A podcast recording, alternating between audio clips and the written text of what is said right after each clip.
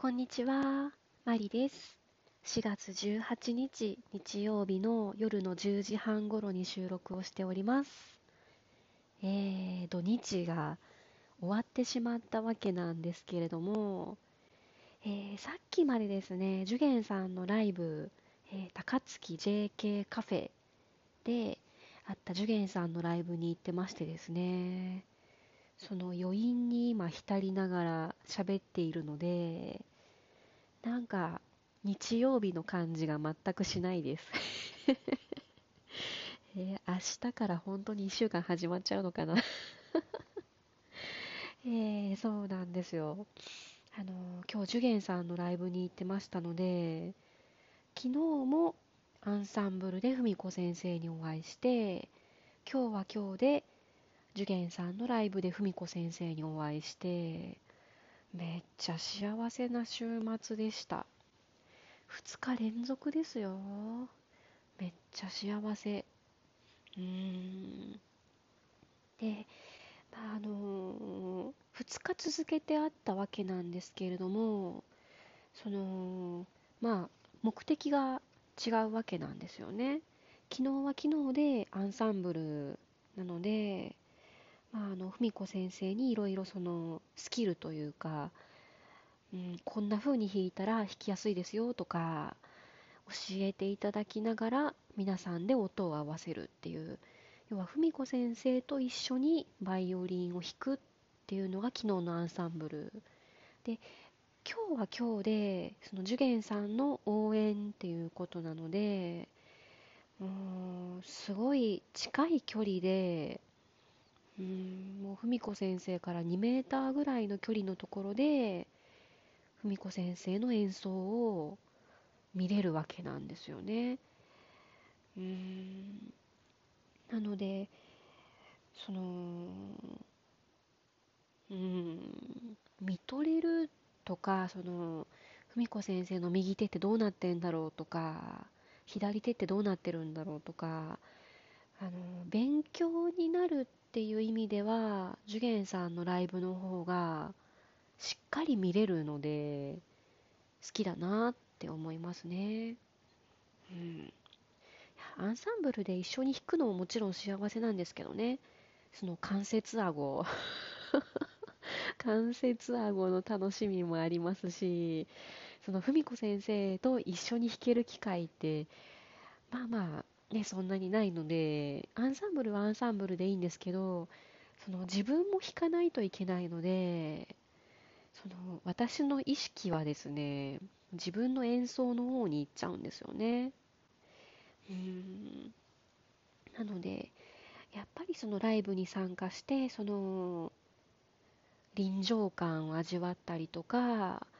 その松本さんのギターツッツさんのピアノとのその合わせとか音楽に乗る感じとか、うん、その文子先生のバイオリンを弾くお姿に見とれるっていうのも含めて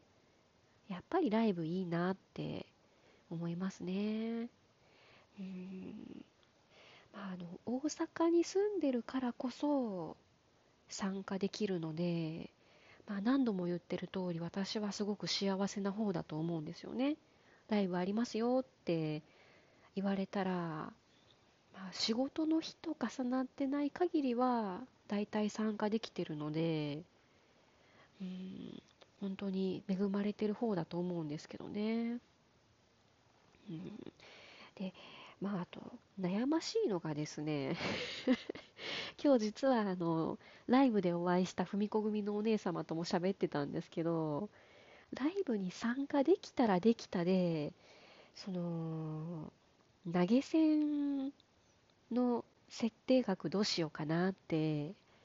その金額のところでねいつも悩んじゃうんですよね。うん。あのもちろんその自分が応援してるバンドの方たちなので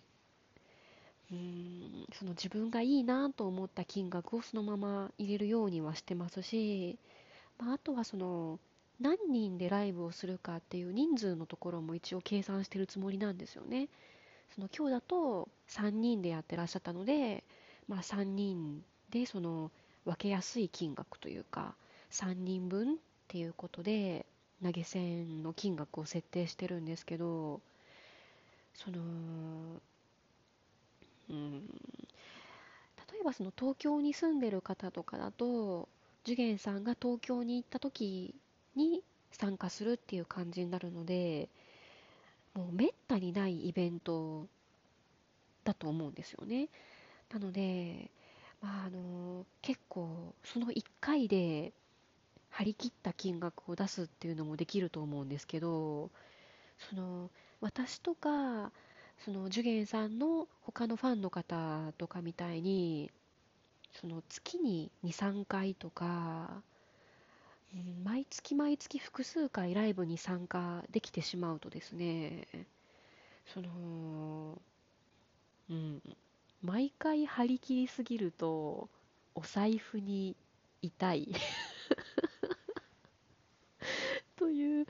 そっちの問題もありましてですね。うん。なんか悩ましいなって思ってますね。いやでもあの他の方も言ってたんですけどね。あの例えば私が2月から聞き始めた17だったりとかこのラジオトークだったり YouTube だったりその何かの媒体を通すとあのそこでギフトを送ったとしても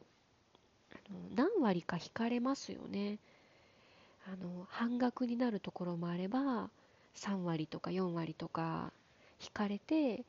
でその分の金額があのライブをされてる方に入るっていう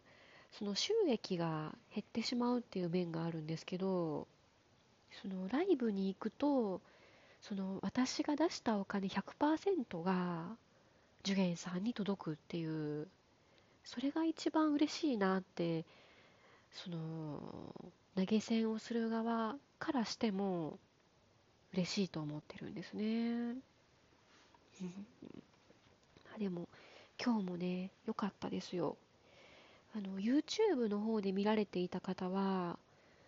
多分、右から、違うな、左からのアングルだったんですよね、多分。松本さんが手前にいらっしゃって、で、真ん中に文子先生がいらっしゃって、一番奥に筒井さんがいたと思うんですけど、うん、あの、私はですね、その高槻 JK カフェのカウンター席のですね、割とその写真を撮りやすい席に座らせていただきましてですね、え本当にジュゲンさんに近い席から応援できましたね。あと今日新鮮だなって思ったのが、リクエスト曲が入ってましたよね。あのエヴァの残酷な天使のテーゼとかあとタイスの瞑想曲とかも弾かれてましたよね。うーん。